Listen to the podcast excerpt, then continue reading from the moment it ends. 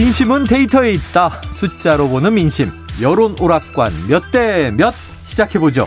자, 오늘도 이은영 휴먼앤데이터 소장님, 배종찬 인사이트K 연구소장님 나오셨습니다. 어서 오세요. 네, 안녕하세요. 안녕하십니까. 네, 좀 남성팀, 남성팀 화이팅. 아, 여전히? 네. 네네. 아, 이번에, 이번에 우리 확인했잖아요. 열심이 제일 중요하다는 거. 열심이 제일 역시 중요하다. 열심이야. 그동안 해왔던 예견이 맞았더라. 열심이야. 네. 백문이 불여 자, 열심. 지금 조만간 저희 제작진은 두 네. 분이 그동안 남발했던 예언을 검증해서 종합 성적표를 발표한 후에 네. 이 코너의 이제 존폐 여부를 결정하도록 잠깐만요. 하겠습니다. 네. 아니 최영일 진행자가 더 남발했잖아요. 그건 그래. 죄송해요. 네. 아, 많이 맞췄는데 네. 뭐 이제 어쨌든 결과는 나왔습니다. 자, 근데 중요한 거는 이 없어질 수가 없는 게 예. 네. 또 선거가 다가와요. 또. 선거가. 네. 이번에 후보가 훨씬 더 많아. 맞습니다. 네. 제일 많아요. 예. 네. 그렇죠. 3대 주요 선거 중에 제일 많죠. 제일 많습니다. 대통령은? 한 명 뽑고 그렇죠. 국회의원은 300명 뽑고 네. 지방선거 몇 명 뽑아요? 한 6천여 명? 어이구야. 제일 많죠. 네. 그러니까 이제 광역 지자체장뿐 아니라 뭐 시도의원, 뭐 네. 기초자치단체장뿐 아니라 또 이제 광역 의원, 그렇습니다. 기초 의원 네. 많습니다. 6천여 명. 후보는 몇 명이에요? 어후, 더 많죠. 네. 후보는 후보는 훨씬 더 많죠. 제, 다섯- 제가 6천 6천여 명 후보 네네. 포함된 다섯 명씩만 잡아도 뭐. 그럼 이번 네. 지방선거는 그렇죠, 그렇죠. 당선자 예상을 해서 예. 100, 100 점 맞는 걸 목표로 예- 예언을 합니까? 만점이죠. 아, 맞아, 알겠습니다. 그렇게 담아낼 시간이 없습니다. 주요 지역만 봅니다.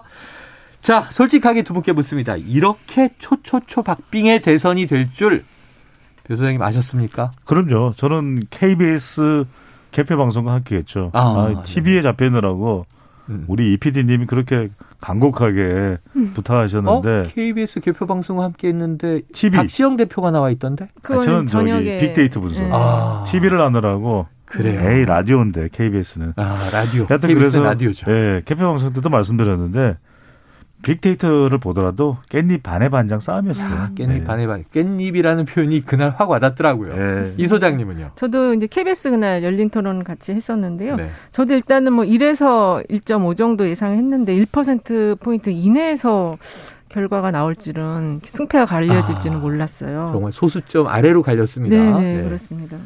자, 이 소장님은 1에서 1.5% 예상하셨어요. 그래서 좀 더 좁혀졌지만 저희 제작진 검증이 바로 지난주에 배 소장님은 7%포인트 이상 차이가 난다고. 지금 상황을 보면은 이 소장님이 이제 이 예언한 게 우상호 본부장에 가깝고 네. 배 소장님은 이준석 대표에 가까운 예상을 하셨는데 해철이 네. 좀 맞으세요. 네. 어, 막 깻잎 반장 얘기하고 하니까 어 그랬었나 그러고 넘어가요. 자, 하지만 우리의 청취자분들은 다 기억하고 있습니다. 작가님이 이런 건좀 네. 빼셨으면 좋겠어요. 무서운 너무해. 본부장님이십니다. 너무해. 너무잉. 아니, 네. 자. 지상파 3사 출구조사 결과 보고로 뭐이저각 정당 관계자처럼 깜짝 놀라셨겠네요. 어, 일단은 그 방향성이 이제 엇갈렸잖아요. 그래서 방향성이 엇갈려. 예, 두 예. 개 조사가. 예, 두개 조사 방향성이 엇갈렸는데 사실 이제 맞았냐 틀렸냐는 좀 그 구분하기 어려운 오차 범위 아유, 이내였기 그럼요. 때문에 예, 누가 그래서- 이겨도 전혀 이상하지 않을 네, 맞습니다. 상황이었죠. 그렇습니다. 근데 저는 이걸 좀 부차적으로 설명을 해주시면 네. 제가 KBS, KBS와도 함께 뭐 MBC 또 SBS 방송사인데 음. 2014년, 16년, 17년 어, 출구 조사를 제가 담당을 했었거든요. 아, 맞아요. 네, 맞아요. 출구 조사 담당해 보면 대체로 여론 조사를 해서 결과를 볼 때랑 제가 담당하는 당일날 음. 결과를 보면서 제가 하루 종일 놀래요. 아. 출구 조사는 항상 좀 다르더라고요. 어. 근데 흥미로운 건 뭐냐면 네. 사전 투표하고 이제 출구 조사 결과 딱 발표되니까 0.6% 포인트 차이였잖아요. 그랬죠. 그래서 다들 아 뒤집어질 수도 있는 거 아니냐 음. 이런 또 맞아요, 맞아요. 예상과 기대를 하셨던 지지자들도 있을 거예요. 뒤집어 줘도 이상하지 않아요. 투표자들도 왜냐면 그런- 오차범위 내니까. 그렇습니다. 그런데 저는 왜 그랬냐면 저는 음. 이제 경험이 있잖아요. 음. 대체로 이 출구조사는 사전 투표의 막대한 투표량의 보정도 있기 때문에 네네. 굉장히 보수적으로 잡습니다. 최대한 아, 최대한 이 프로그래밍을 통해서 뽑아내는 수치보다도 격차보다도 저 좁게 음. 그러니까 아예 크게 1위 후보와 2위 후보의 격차를 최대한 좁혀놓죠. 네네. 그래서 실제로는 조금 더 벌어지는 경우가 많, 오히려. 네. 벌어지는 경우가 많다. 이번 자, 그 투표 음. 출구조사 담당한 회사가 이제 한국리서치, 코리아리서치, 입소스인데 입소스가 주관사를 했더라고요. 네네. 그 음. 주관사 담당 본부장이 이찬복 본부장인데 네네. 어, 네. 이찬복 본부장이 이제 제가 청와대 있을 때 같이 그 같이 파트너사의 직원으로서 음. 활동을 아, 했었. 청와대에서 발주하는 제, 제가 발주할 때 여론조사 와서 기관에 설- 네, 자기. 설명은 좀 줄이세요. 아, 죄송합니다. 아, 네. 이 소장님도 오늘 한번 자랑하는 건데. 아, 그러세요? 나도 네. 한때는 갑이었다. 아, 네, 얘기하시는 그렇죠. 거잖아요. 블루하우스였다. 네, 네. 네. 지금은 의뢰 서름을 계시지만. 네. 네. 근데 이찬복 본부장이 통계에 굉장히 밝았고 어. 그때 제가 아. 기억에 다중 공정 공성성이라는 아. 개념을 이찬복 본부장이 설명을 해줬던 기억이 나는데 네네. 다중공정성이 예, 어려운 어려운 개념입니다. 예. 근데 야. 이번에 그 출구조사 한 거 이렇게 설명한 걸 보니까 아, 되게 굉장히 꼼꼼하거든요. 꼼꼼하게. 예, 꼼꼼하게 했더라고요. 근데 많은 분들이 궁금해했던 건 출구조사는 어 맞겠지. 본투표 네. 당일날 뭐 다섯 명이 한 명씩 불러다가 조사하는데 그렇죠. 음. 10만 명 한데 그러면은 이제 신뢰가 가는데 네. 사전 투표율이 워낙 높다 보니까 음. 지나간 이틀 동안 36.93%가 찍어버렸는데 그거 사후 조사로 제대로 맞출 수 있겠어 이거였거든요. 네. 그렇죠. 그게 이제 투, 이제 지금 치- 실제 투표율이 77.1인데 음. 36.9였으니까 음. 절반이 먼저 다 투표를 저한 거의 절반이 먼저. 찍었죠. 음. 그래서 이제 그 음. 보정 조사를 전화 조사로 가상 번호를 이용한 전화 조사로 만 샘플 별도로 해서 아, 사전 투표율하고 사전 투표 그 결과와 요 음. 보정 조사 결과 가지고 네. 어 이제 그 보정치를 만들어서 가중치 만들어서 이제 최종 결과가 나온 건데 아, 음. 사실 요 하나의 작업만 하는데도 많은 전문가 뭐. 자문 교수들 네. 그럼요. 들어가지만 이미 이거를 산출해 내기까지 그 앞단에서 우리가 이제 거의 저도 1년 가까이 데이터들을 지켜봤거든요. 음. 대선이 경선이 작년 거의 후반부 10월부터 이제 시작이 그렇죠, 됐으니까 그렇죠. 그 많은 데이터들이 다 축적되고 응축된 결과물이다 이렇게 볼 수 있을 것. 같아요. 야, 근데 현대 마지막 순- 과학의 개가 예, 현대 과학의 결과인데 마지막 순간에는 한 예상치가 하나 또는 많게는 한 세 개 정도 되거든요. 그렇죠. 네. 그걸 보죠. 선택을 해요. 네. 어느 0.6% 포인트 차이 난다 그럴까, 0.7 난다 그럴까, 0.8 난다 아, 그럴까, 음. 그걸 선택을 할 때 조금 조심스럽게 하죠. 조심스럽게 예. 보수적으로 한다 아까 얘기해. 주셨습니다. 음. 자, 그럼 이 출구조사의 정확성에 다 깜짝 놀라서 그럼요. 그동안 여론조사 불신론이 막 쏟아졌잖아요. 네. 네. 하루에 같은 날 나왔는데 왜 이렇게 다 달라? 어떤 건 이건? 이건, 이건 제가 설명을 반드시 드려야 네. 돼요. 저는 뭐, 뭐 여론조사 여기 이은영 선생님하고 저하고는 여론조사를 뭐 수도 없이 했으니까. 근데 네. 여론조사는 그냥 일반적인 유권자 자격이 있는 응답자들이고 음. 출구조사는 투표자죠. 완전히? 성격이 달라요. 네네. 예, 그래서 네. 출구조사는 말 그대로 투표 결과를 음. 예측하기 위해서 확인하기 위해서 네.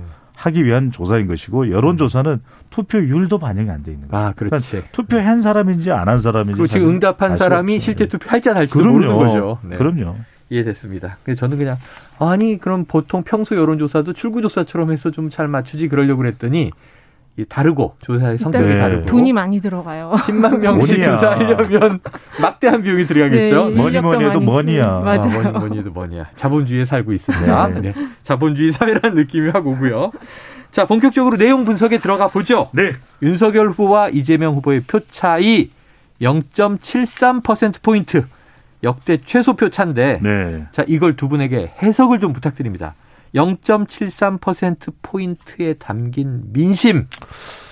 자, 배 소장님, 뭘까요? 저는 0.73% 보이면 역대 최소 득표율 차이거든요. 네네. 최소 득표 차이는 아니에요. 네. 최소 득표는 이보다도 더 차이가 덜 났던 표 차이는 박정희와 윤보선 대결도 있었거든요. 어. 근데 최소 율 차이는 음. 득표율 차이는 이게 맞아요. 음. 그 옛날엔 이제 인구가 적었으니까. 그렇죠. 음. 근데 이번에는 24만 어 74만 7,077표. 7,077명. 아, 7,077표거든요. 네.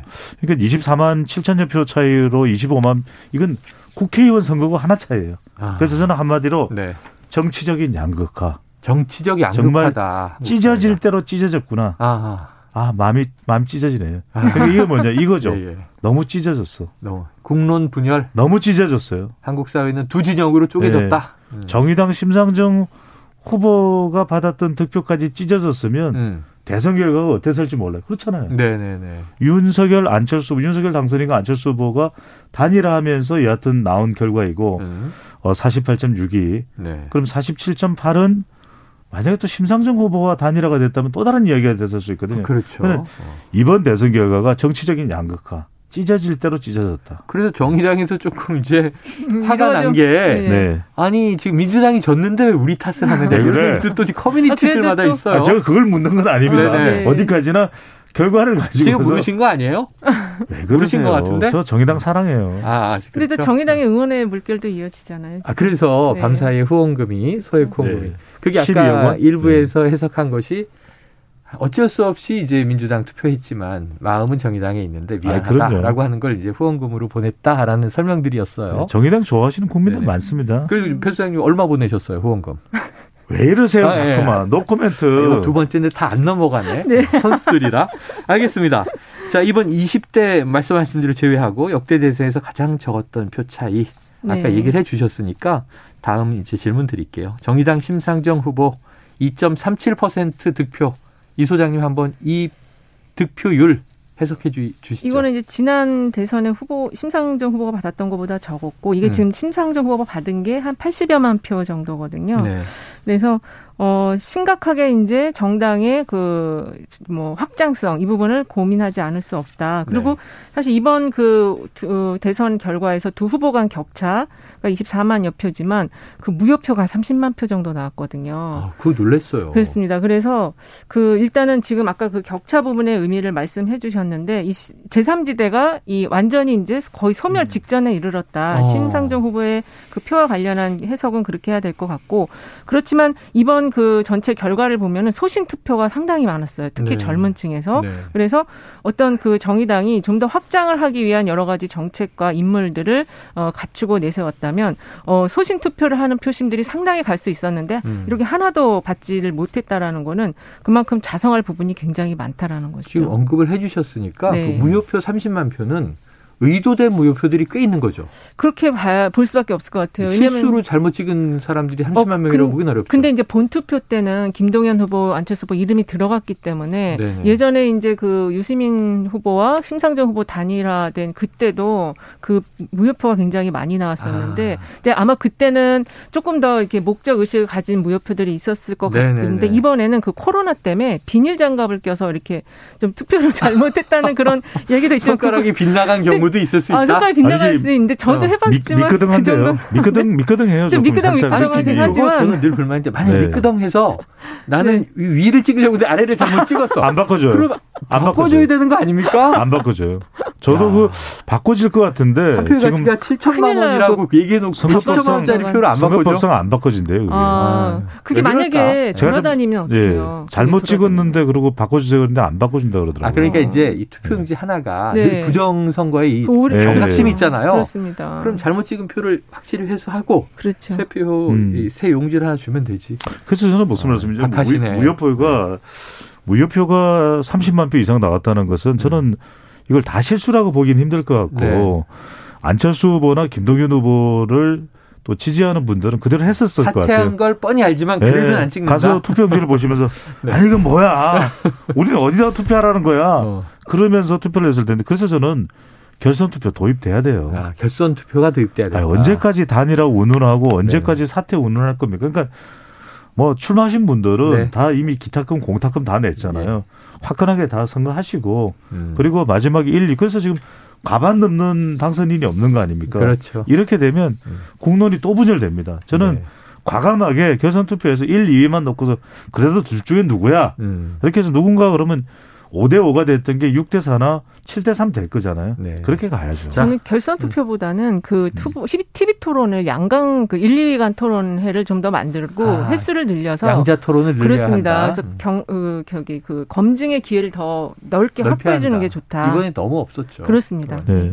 그래 앞으로 개선할 점이 많습니다. 여러 가지 의견이 있고 이건 또 후보도 이재명 후보가 제안하기도 했어요. 정치 개혁해야 된다. 네. 다당제 투표, 다양성 보장하자. 투표 용지에 네. 칸 크기도 제발 좀 중앙선거위원회가 크게 했으면 좋겠어요. 아, 저는 맨 밑칸에 이렇게 그려 선을 배종 찬 찍고 자기가 찍을 것 같은 느낌.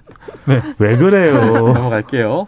자 일각에서 요거 좀 궁금해요. 네. 바로 선거 직전에 이 3위 경쟁은 누구냐 이걸 저희가 음. 한번 다뤘는데 상당히 좀 허경영 후보가 약진했다 이런 얘기들이 좀 있고 한때 여론조사 높았다 이런 얘기도 있고 그래서 이제 심상정 후보가 혹시 지면 이 정의당의 존재 가치가 허물어지는 거 아니야 이런 얘기도 했었거든요. 그 차이가 좀 났어요. 네. 이 소장님 어떻게 분석하십니까? 일단 0.83% 득표를 했는데 1%가 안 됐고. 네, 네 1%가 안 됐는데 그 허경영 후보가 그 공약적 공약으로 내세웠던 것들, 과거에 내세웠던 것들이 음. 이번에 좀 많이 그 반복이 많은 후보들이 차용을 했거든요. 맞아요. 그런데 이 허경영 후보가 이번 그 대선에서 이제 뭐 1, 억 준다? 뭐 이런 공약들이 있었잖아요. 네, 네, 네. 그래서 조금 더 득표를 가져가지 않을까 생각을 했는데 아무래도 이제 그 국가의 비전에 대한 건 좀 약했어요. 그래서 어, 음. 그냥 인기 인기 정도 그치 그래도 인기. 허경영 후보가 자기 팬덤층은 있다 보니까 네. 그 정도의 사이즈이지 않을까 그 생각합니다. 근데 정도 사이즈다. 0.83 이거 좀 말씀드리고 싶은 게 네. 첫 번째로는 높지 않게 나온 이유 중에 하나가 이제 이현영 선생님 말씀하신 대로 다른 후보들도 다 흑영영 스타일 공약을 들고 나온 거예요. 어, 그러니까 별로- 이재명 후보 발차기 내 것 같아간 거다 이런 얘기도 있었고. 허경영 차별화가 안 네. 돼요. 다뭘 아파트를 짓는다, 네. 돈을 준다 하니까 그동안은 유- 그 부분에 거의 뭐 독보적 존재가 그렇죠. 허경영 후보잖아요. 원조죠 원조. 다 비슷해진 거야. 아, 이제는 그 스타일을 많이 다 갖다 네. 쓴다. 그다음에 또 두 번째는 저는 음. 심상정 후보도 안철수 후보가 사퇴하고 사퇴했다면 이- 이번에 2, 3%보다는 더 나서 더 나왔어야죠. 음. 한 6, 7%까지도 기대를 했을 텐데 음. 이번 선거가 저는 찢어질 대로 찢어지는 선거다. 아까 말씀하신 대로 결국은 두 축으로 다 쏠려 버렸다. 가고 싶어도 네. 못 가요. 그러니까 허경영 후보를 마음에 둔 사람들도 실제로는 가서 다른 사람을 투표할 수밖에 없는 거죠. 좀 이벤트들이 조금 과한 게 많았어요. 어, 그래서 과한 이벤트가. 그것도 좀 거부감을 더 강화시켰다. 너무 과하면 안 된다. 안 됩니다. 네, 네. 과포화는 어렵다. 과유불급입니다. 과유불급이다. 좋습니다. 자, 그래요. 어, 지금 좀배 소장님 얘기를 듣다가 좀 걱정되는 게 이 지금 이렇게 진영이 정말 찢어질 대로 네. 찢어진 이 뭉칠 대로 뭉친 걸 보면 유권자가 어떻게 경각을 하게 되냐면 어, 내 한 표가 진짜 중요하다. 그렇죠. 당락이 갈릴 수 있구나. 그렇죠. 깻잎 반장 차이로. 그럼 점점 더 뭉치는 거 아니에요? 그렇게 될 가능성이 네. 높고 그거를 의식했기 때문에 이제 이 윤석열 당선인이 협치와 통합과 소통을 음. 이야기한 이걸 것이고요. 풀어야 한다. 그렇습니다. 숫자를 보면 뭐 48대 48이거든요. 네. 예. 자, 이제 출구조사 결과 토대로 이번 대선에 담긴 민심을 좀 심층 분석을 해보겠습니다. 자, 후보 결정을 할 때 어떤 점을 고려했느냐 이런 질문이 있었고요. 어, 여기 응답자는 외교 안보 상황 이걸 제일 많게 봤다 그래요. 네. 그 다음에 이제 현 문재인 정부에 대한 평가. 자, 외교 안보 상황을 고려했다. 이건 어떤 의미로 해석해 주시겠습니까? 저는 외교안보 상황에 대해서는 전쟁보다는 평화를 더 선호하겠죠. 음, 그런 게 하나 있었을 테고요.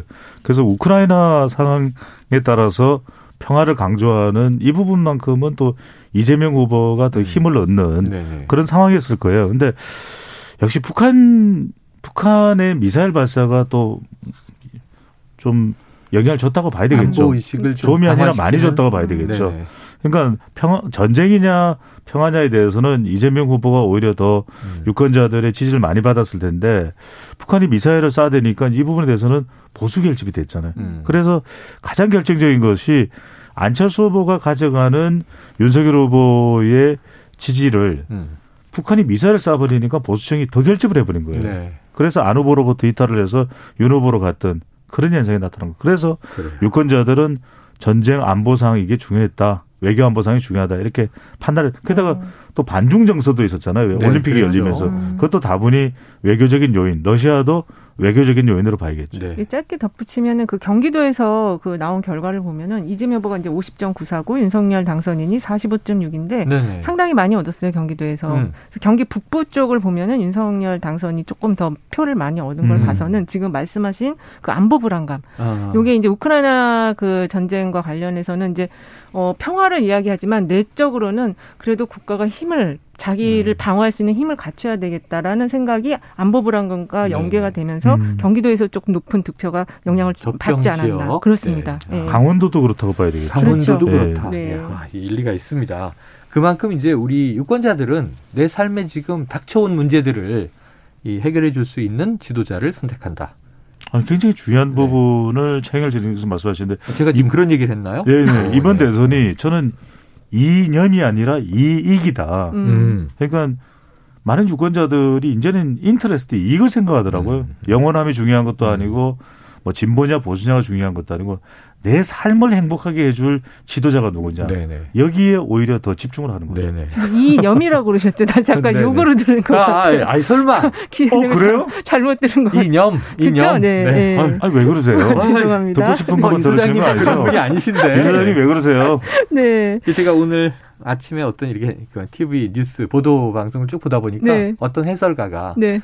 자 이익 투표인데 말씀하신 아. 대로 음. 이념 아니고 이익 투표인데 가장 이익 투표에 충실한 쪽은 강남 3구입니다. 막 이런 얘기를 하시더라고요. 네, 네. 아, 그래서 그것을 뭐라 할 수 없습니다. 음. 당연하죠. 네. 표를 찍는 거는 내 맘이니까. 네. 그렇죠. 그래서 이제 그러한 선택, 아까 얘기하신 경기도 북부, 예, 이번 강원도 음. 안보 투표. 이번 그 투표율 그 top3 지역들 그 네. 보면은 거의 그 부동산 이슈가 영향을 상당히 그래요. 미친 지역들이더라고요. 그래서 뭐 경기도 같은 경우는 과천이 투표율 1위 나왔고 네. 어. 서울은 또 이제 강남 뭐 양천, 서초 이런 아, 지역들이거든요. 그랬고. 그래서 부동산 이슈가 상당히 영향을 미쳤는데 이제 시장 상황이 바뀌었음에도 아직도 이 부동산 영향을 미치는 거는 아마 서울은 이제 부동산과 관련한 세금 문제가 그렇죠, 있지 그렇죠. 않을까 생각이 들어요. 아, 그래서 짧게만 덧붙이면은 서울이 제일 중요했잖아요. 지역적으로 그렇죠. 승부처다. 그랬죠. 이야기가 나왔으니까 네. 저는 그래서 서울에서 더불어민주당이 종로에도 후보를 특급 후보를 냈었어야 돼요.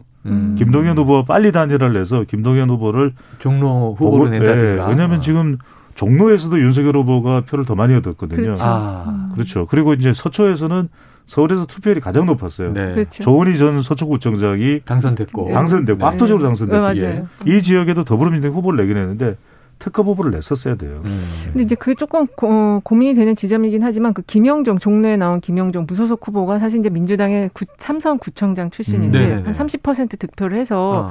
그걸 보면서 저도 비슷한 생각을 했거든요. 아. 어좀 그, 그, 그 새로운 물결의 어떤 인물이 그러니까 특히 이제 김동연 후보 같은 분이 나섰으면은 좀 음, 네. 아주 팽팽하게 네, 팽팽한. 결과 나왔겠다. 그러니까 전체 24만 7천 표, 25만 표 쉽게 25만 표 로 예. 이재명 후보가 어, 정말 석패를 했는데 네. 네. 서울에서 31만 표 이상을 그렇죠. 윤석열 후보가 차이를 벌렸거든요. 음. 제가 우리 방송에서 그랬거든요. 윤석열 후보가 서울에서 얼마나 얻어가느냐, 차이를 내느냐, 경기도에서 이재명 후보가 차이를 46, 얼마나 46만 그렇죠. 표. 얼마나 내느냐 이게 더 네. 중요한데 네. 서울에서 차이가 좀 많이 났어요. 그러니까 끝난 게임이지만 음. 이걸 이제 결론적으로 한번 분, 이 가상적인 그렇죠. 분석을 해보면 이재명 후보가 경기도에서 격차를 더 벌렸던지 음. 서울에서 격차를 더 좁혔던지. 좁혔던지. 했어야 되는 것이다. 그렇습니다. 자, 그럼 이제 법칙처럼 얘기가 됐는데 서울을 이기면 전국에서 승리한다. 이 공식은 아직 법칙입니까? 적용된 거죠. 적용됐습니까? 네. 그럼 충북 적용됐습니까? 적용됐죠. 제주는요? 제주는 제주도 이, 그 제주 이재명 후보가 이겼기 때문에 제주는 이재명- 저- 제주는 안 제주가. 깨졌네. 네, 네. 네. 그래요. 알겠습니다. 어우, 이게 참, 아, 들여다볼수록 어려워요. 자, 윤석열 안철수 후보 간의 이 야권 단일화.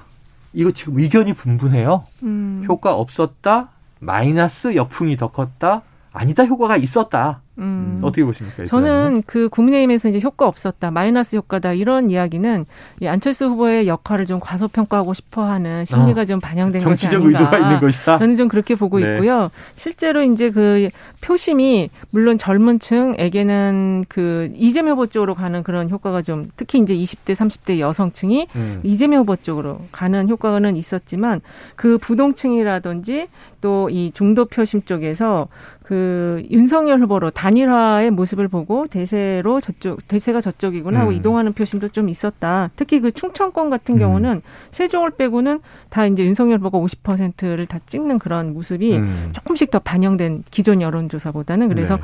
단일화 효과는 좀 분명히 있었다. 충청이 또 플러스로 플러스로 있었다. 그렇습니다. 충청 지역이 또 이게 중도 표심의 지역이잖아요. 아, 근데 그 얘기를 이렇게 받아들이면 어떤 고민이 되냐면 그럼 단일화 안 했으면 국민의힘이 졌을 거란 얘기잖아요. 그렇죠. 그럴 가능성도 있어요. 그렇죠. 오. 저는 왜냐하면은 선거는 변수를 줄여가는 승부거든요. 네네. 근데 안철수 후보가 단일화에 응하지 않고 완주를 했으면 예. 어떤 일이 벌어질지 모르는 거죠. 어. 여전히 안 후보가 가져가는 표는 계속해서 불안불안할 수밖에 없는 거죠. 음. 그런데 안철수 후보가 단일화하니까 윤석열 후보는 안심을과 안심하게 되는 거죠. 네. 그 단일화가 결렬됐을 때 이재명 후보의 그 추세선 상승폭이 상당히 컸었고 그렇죠. 그러다 보니까 오늘 이제 당선인 오찬을 하잖아요. 네네네. 그 오찬 취소 취소될 도시락 뻔했지만. 하잖아요. 네. 네. 그렇게 대우를 할 수밖에 없는 어, 것이죠. 그만큼 중요한 네.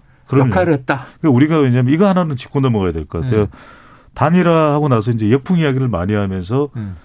그래서 호남의 민심이 사전투표 결집하는 거 아니야 이랬잖아요. 근데 경기도는 사전 투표율이 그렇게 높지 않았거든요. 그렇죠. 음. 그런데 사실은 단일화 역풍이었다면 경기도도 이재명 후보 중심으로 결집되면서 사전 투표율이 높았었어야 되는 아, 거죠. 그랬구나. 예. 그러니까 이제 호남에서는 어 이거 봐라 역풍 불었다 그랬는데 음. 경기도를 보니까 또 다른 해석이 음. 가능하군요. 자 끝으로 하나 더 보겠습니다. 이준석 대표의 이대남 집중 표심 공략 유효했는가 아닌가 어떻게 보십니까? 이건 제가 먼저 말씀드릴게요. 저는 당위성으로 따져보면은 음. 갈라치기 하면 안 되죠. 네. 그런데 저는 냉정하게 선거는 승부잖아요. 그렇죠. 그러니까 선거라고 하는 이 전쟁이나 전쟁에서는 효과가 있었어요. 효과가 있었다. 네. 왜냐하면 막판에 우리가 출구조사 결과를 보고서 20대, 30대 열심히 어. 이재명 후보 쪽으로 돌아서지 않았느냐. 오히려 20대 전체 투표 득표를 보면은 그다지 효과적이지 않았다. 그러게요. 그렇게 해석할 수는 있어요. 네. 근데 그건 저도 이의가 없는데 네. 그러면 윤석열 후보가 지지율이 곤두박질 칠 때 이준석 대표가 나서지 않았다면 지지율이 올라갔을까? 그 효과는 있는 거죠. 음. 그러니까 잘했다는 것이 아니라 네네네. 선거에서 걷어낼 수 있는 효과를 얻어낼 수 있는 그 전략적인 의미는 있느냐 있는 거죠. 왜 네. 이준석 대표가 그래도 2대남, 3대남 결집하면서 병사 월급 200만 원 여성가족 표지 제가 이거 좋다고 이야기 드리는 거 절대 네네네. 아닙니다. 이걸 통해서 지지율을 끌어냈으니까. 아. 끌어냈으니까 왜냐하면 보수 정당의 보수 후보는 항상 20대 치약하거든요. 근데 그걸 결집시켰다는 것만으로도 효과는 있다고 봐요. 이 말 들으면서 좀, 어, 그럴 듯한데 하는 거 뭐냐면, 네. 언제 20대 표를 우리가 과반을 못 얻었어라고 보수가 그러니까요. 안타까워한 적이 없잖아요, 그렇죠. 과거에는. 그럼요. 진보는 버렸잖아요. 그렇죠. 아니, 20대는 이게 진보로 그렇죠. 가는 거야. 그렇죠. 그 생각도 안 했는데 네. 젊은 층을 놓고 이렇게 고민하는 것만으로도 이준석 효과 있는 거 아닌가? 그렇습니다. 이 소장님 어떻게 보세요? 이 지금 이제 이준석 대표가 추구 추진했던 이 이제 세대 포유로는 음. 사실 그거를 설명을 했었어요. 네네. 인구 구성비의 변화가 있어서 우리가 이렇게 연결을 하지 않으면 선거가 참 이기기 어렵다라는 네. 그 이제 전략을 음. 가졌는데 그것까지는 저는 좋다고 보는데 음. 그걸 풀어내는 과정에서 그 메시지가 굉장히 혐오와 그다음에 분열과 네. 그다음에 이제 그 찍어내기 뭐 이렇게 단 규정 짓기 이런 것들을 하면서 반발을 많이 가져왔고 네. 그리고 호남에도 많은 공을 들였지만 음. 결과가 안 좋게 나왔잖아요. 음. 그러니까 이거는 결국 그 어떤 그 이익 투표로 가는 경향이 있지만 너무 그 작은 이익에 유권제 음. 표심을 집어넣어 가지고 거기다 맞춰서 봤다. 너무 이 음. 작게 봤다. 음. 그런 오류가 있었다는 걸 얘기할 수 있을 것 같아요. 짧게만 두 가지 네네. 말씀드리면 호남의 효과가 없었다라는 건 좀 동의하기 힘들 것 같은 예. 게 그래도 호남의 꿈틀그림이 있었죠. 그렇죠. 호남 전체적으로 보면은 역대 87년도 이후에 보수 정당 후보가 가장 많은 득표를 했고요. 네. 박근혜보다도 더 2012년에 박근혜 당선인보다도 더 많았고 어. 그런 효과가 있는데 저는 호남을 호남으로 보면 안 돼요. 어. 서울에서 그래도 윤석열 후보가 이길 수 있었던 데는 호남 공들이기죠. 아, 왜? 그렇죠. 예. 호남에서의 표만 보지 말라. 양천, 음. 영등포, 동작, 또 용산, 또 성동, 광진 이렇게 이른바 한강 주변까지 쭉 윤석열 후보가 더 많이 득표를 냈거든요. 네. 그렇죠. 그건 호남에 공을 들였기 때문에 음, 서울에 있는 네. 호남 유권자들이 서울에서 우리가 아니 어디 출신이세요? 물어보기 힘들어요. 근데 음. 호남을 딱 가면 서울에 있는 호남 출신들이 아는 거면 어 호남을 갔어? 내 고향이 신안을 가? 어. 이게 이제 영향을 주는 거죠. 저는 호남 공들이기는 역시 예. 서울 효과입니다. 그렇죠. 킹메이커의 세계는 네. 표면만 보는 게 아니라 네. 이면까지. 네. 오류가 있었지만 예. 어쨌든 그 지역 내 젊은 표심을 공략했다라는 알겠습니다. 거는 민주당이 좀 아팠던 부분일 것 같아요. 오늘 제가 궁금한 거 다 두 분에게 여쭤보고 해결했네요. 네. 자, 이번 그 대선 결과에 대해서 이해가 아주 깊어졌습니다. 여론 오락관 몇 대 몇 지금까지 배종찬 인사이트 K연구소장 이은영 휴먼앤데이터 소장과 함께했습니다. 고맙습니다. 네, 감사합니다. 감사합니다.